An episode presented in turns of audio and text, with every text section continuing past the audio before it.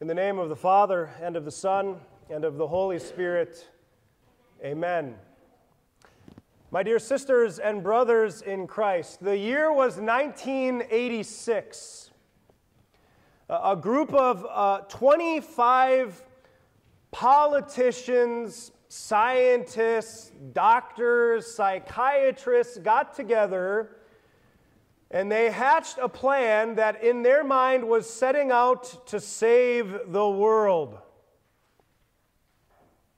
And like every great save the world plan, I think, in the history of our country, it started right here in California. Some of you will remember this.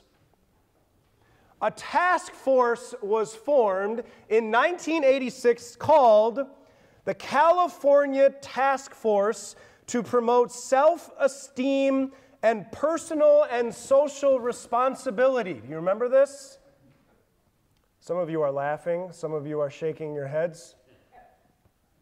It was pretty influential. It was started by a California assemblyman up from San Jose. They finally convinced the governor to sign the bill when they lowered their budget down to $245,000. And here was their thought that if we can just find a way to boost the self esteem of all Californians, then we will be able to lower, if not eradicate altogether, all of the social ills that plague us in our world.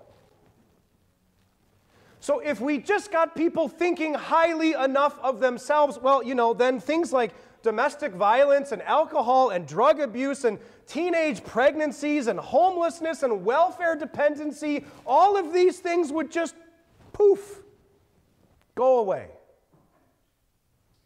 And so they got to work. Four years later, they presented their findings in a document titled Toward a State of Esteem. And it was then, and as far as I can tell, still is the best selling state document that has ever been produced. They sell these things apparently. 60,000 copies were sold.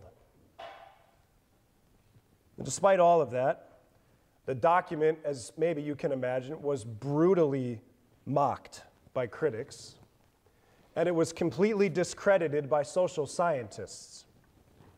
And in 1990, the task force was defunded.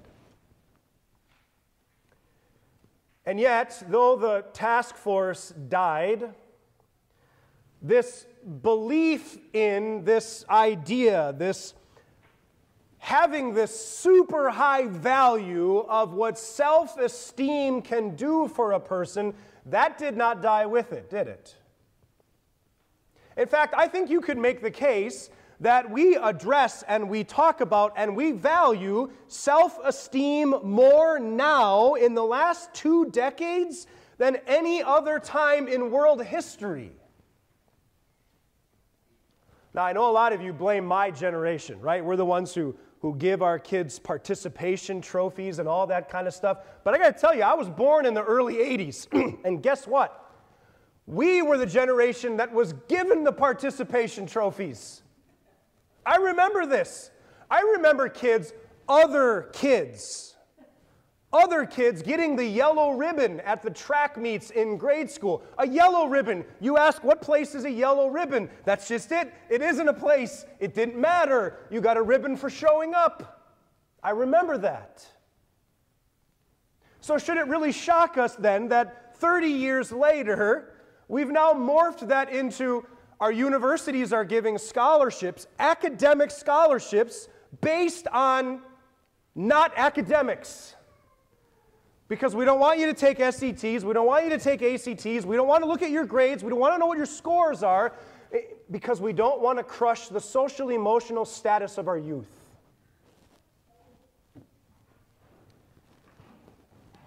And we can't even point fingers as Christians if that's what it sounds like I'm doing because we bought into this hook, line, and sinker. Uh, you see, like so many big movements in the world, uh, we think that we can take them and Christianize them.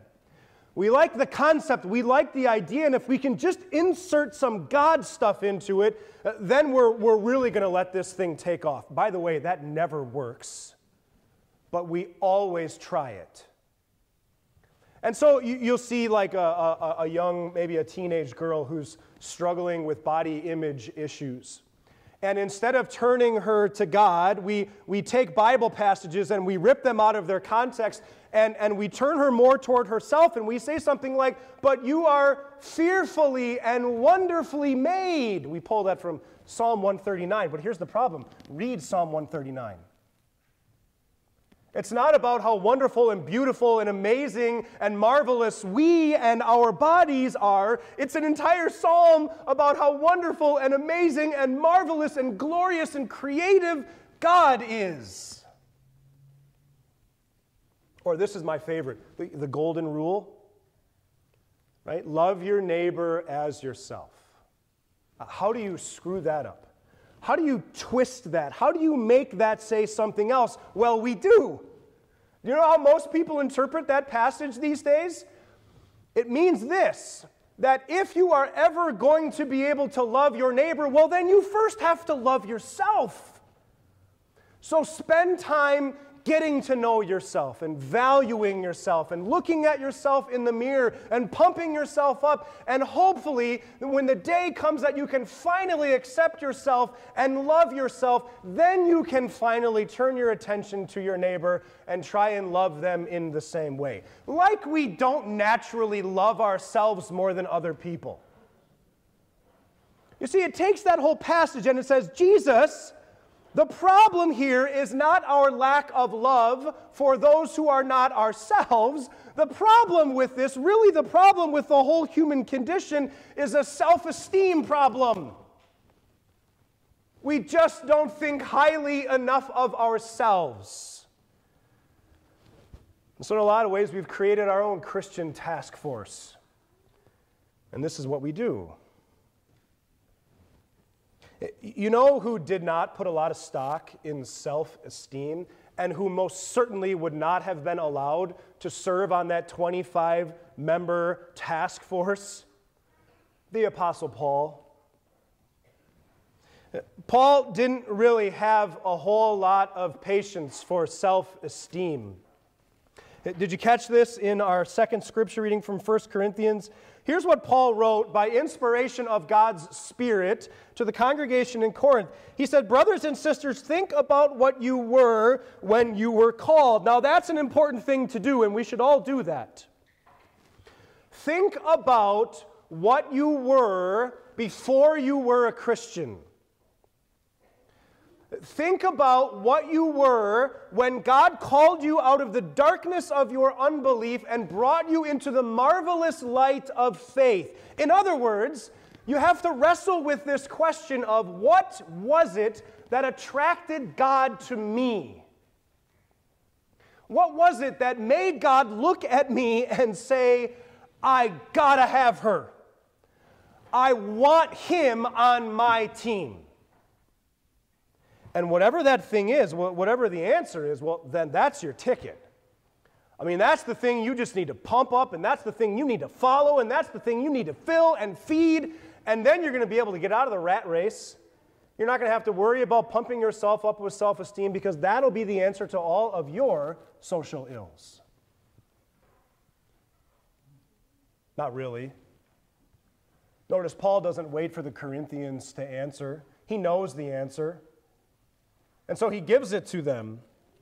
He says, Brothers and sisters, think of what you were called when you were called. Not many of you were wise by human standards. Not many were influential. Not many were of noble birth. Paul has no time for self esteem. And you know why that is?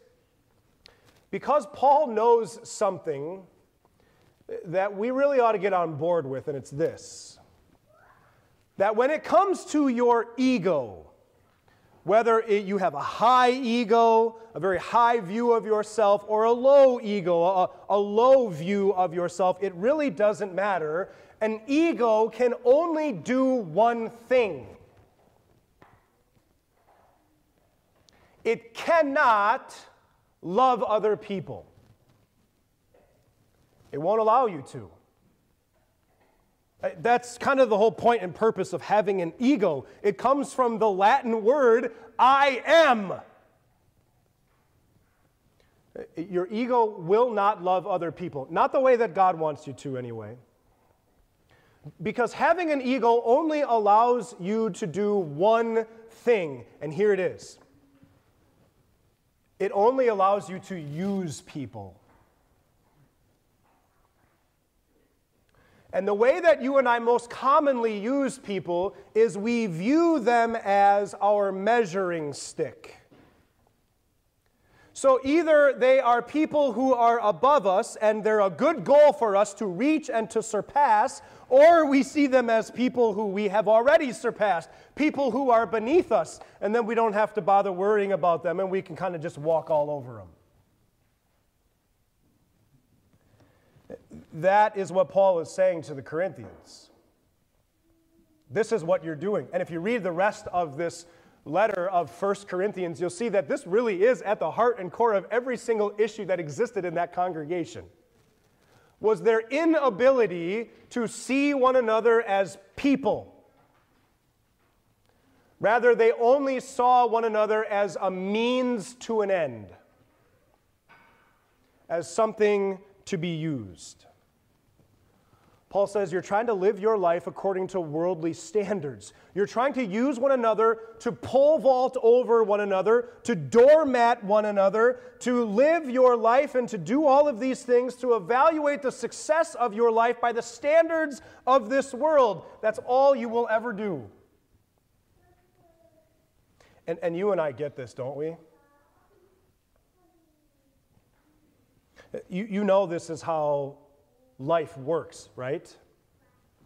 So you go to a dinner party and someone is sitting around the table and they're telling their big fish story, right? Isn't there always that annoying guy that has to just like butt in and up the ante? Or maybe you're, you're picking your kids up from school and you got cornered by that really brazen woman you know, the one who just constantly is title or name dropping about some celebrity that she's friends with or she saw at the grocery store? Why? Why do we do these things? Why do you and I work so hard to project this image of ourselves on social media? To curate this perfect facade of what we want people to think we're like and our lives are like. Are, are you hesitant to, to kind of mingle with and surround yourself with people who are of a lower status than you? Why is that? Are we maybe a little worried that they might drag us down to their level? Aren't we constantly shooting to have friends and acquaintances that are of a higher status than us because they're going to bring us up to their level? This is why it's so easy to get lost for hours, doom scrolling on the internet, reading the news, wasting time on social media, because this is what we're doing. This is what we're doing. We're looking to see how we measure up. Whom have I pole vaulted over this week? Who is growing and moving up faster than I am? We're playing the self esteem game.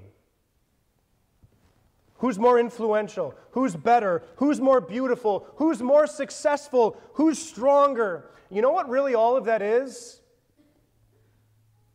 You know this you know where this comes from? This I'm more, I'm better, I'm this, I'm that.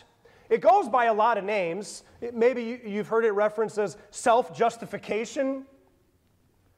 But I think another way to look at it is spiritual compensation. We do those things and we say those things because deep down inside of us, there is someone who feels about this big. And yet, despite his or her tiny size, it is one of the loudest, loudest and most clear voices in our lives.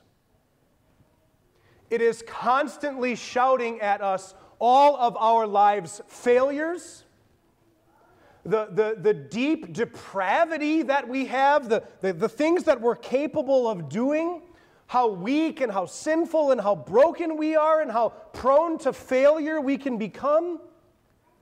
It's the voice that reminds us you know, you're not really the person that you've tried to convince everyone that you are. You're not that good looking, you're not that successful. I know who you are, you know who you are, just give it a rest. You know that voice. I do. And how much you have to do to compensate, to overcome that voice. How much you have to do to make up for those failures. So, you know what I'm not going to do this morning? Knowing that you've got that voice, knowing that you've got that little person in your life that's shouting you down, you know what I'm not going to do? I'm not going to coddle you this morning. I'm not going to pat you on the back and say, you know what, they're there. God is just happy so long as you are trying your best. I'm not going to try and build up that little person's self esteem. I'm not going to try and mold or shape or reform that person because it cannot be done. No, instead, Paul says, think of what you were when you were called. Not many of you were wise by human standards, not many were influential, not many were of noble birth. And you hear that, and you might think that the point of this is okay, this is Paul just beating people down. This is Pastor Bader just trying to knock us off our high horse, trying to make you nothing. But you know, the point that Paul is actually making is he's actually telling you who your God is, who the God is. Paul says, think about what you were when you were called, and then you tell me what that says about your God. It says that your God is the God of the beaten up and the broken and the nothing. Paul tells the Corinthians to look around their congregation. The answer to the question of why did God call me into his family is not you, but it has everything to do with God. If Paul's writing these words, and he would have had in mind, you know, to have the Corinthians look around at their fellow brothers and sisters and say, Look, look at the slave, the former slave sitting in the corner. Do you know what he says about God? That God did not call you because you were wealthy. Or, or think about that former prostitute balled up in the corner, who drags herself to church every Sunday morning just to weep the entire hour. Do you know what she says about your God? That God did not call you into his family because of how moral you were. No, Paul says, not many of you were any of these things. Not many of you were influential. God doesn't call you into his church because he sees in you a future where you're going to be a real mover and shaker in this congregation. And if that isn't enough to convince you that when God deals with people, when he gathers his church, he does so in an entirely otherworldly way, Paul goes even further than that. He gets even more insulting. Paul is so desperate for you to know that when it comes to everything you think you know about value and worth and importance in this world, you have to know that God takes that and he flips it upside down.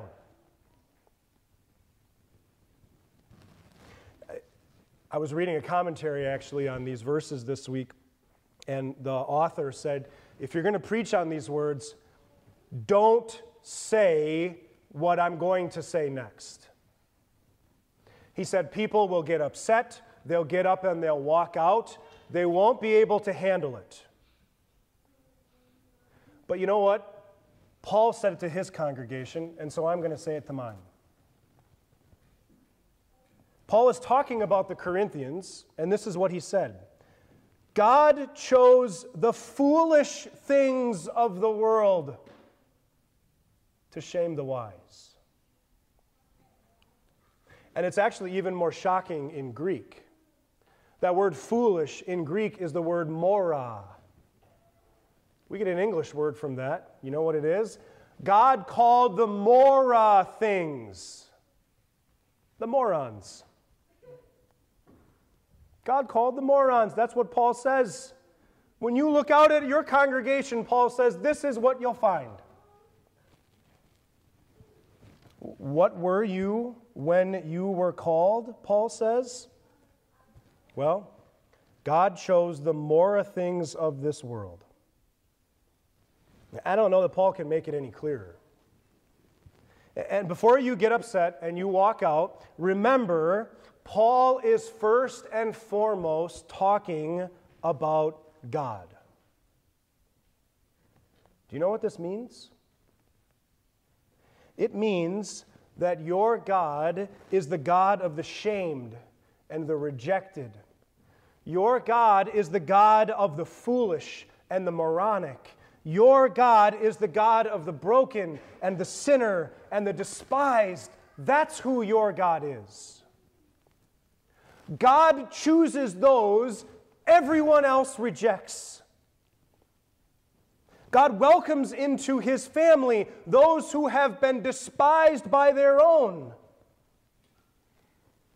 God loves to love the people that everyone else thinks are unlovable. Jesus came to be, this is what it means with when it comes to Jesus. This is what it means when it comes to the gospel. This is it. This is the message. Think about what Jesus was when he was called. He was everything that you and I are not. That, that person that deep down you and I know that falls short. Jesus was the loving and the kind and the generous and the selfless that we are not. And yet he became God's 180. He, he became God's reversal, God's world flipping Savior. Jesus became what you and I are to make us what we were not. So Jesus became God's rejected one, so that you are now God's accepted one. Jesus became God's despised one, so that you are now God's affirmed one. Jesus became God's throwaway, so that you would be God's most prized possessions. Listen to those verses again. And instead of thinking about this is what God is telling me about me. Listen to these words as they preach Christ. But God chose the foolish things, the Mora one. God chose Jesus. God chose the weak one, the lowly one, the despised one, the one who was not. God chose Jesus, foolish weak, lowly, despised Jesus. The Corinthians were not exhibit A for how God operates in the world. No, Jesus is. Christ crucified is. And no one needs to hear that message more than you this morning. Because that message is all for you. Jesus is foolish and weak and lowly and despised for you.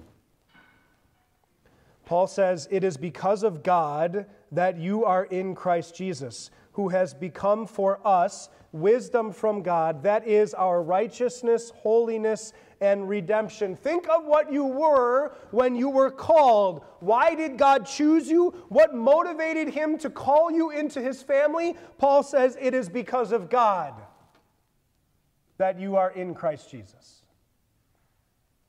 And here's the picture this picture of being in Christ Jesus. Paul uses some words here that, that, that give the picture of it being like a circle or a sphere or a ball. And the title of that ball, that circle, is In Christ Jesus, so that everything within, everything inside that ball, inside that sphere, gets all of the blessings and benefits of who Jesus is and what he has done.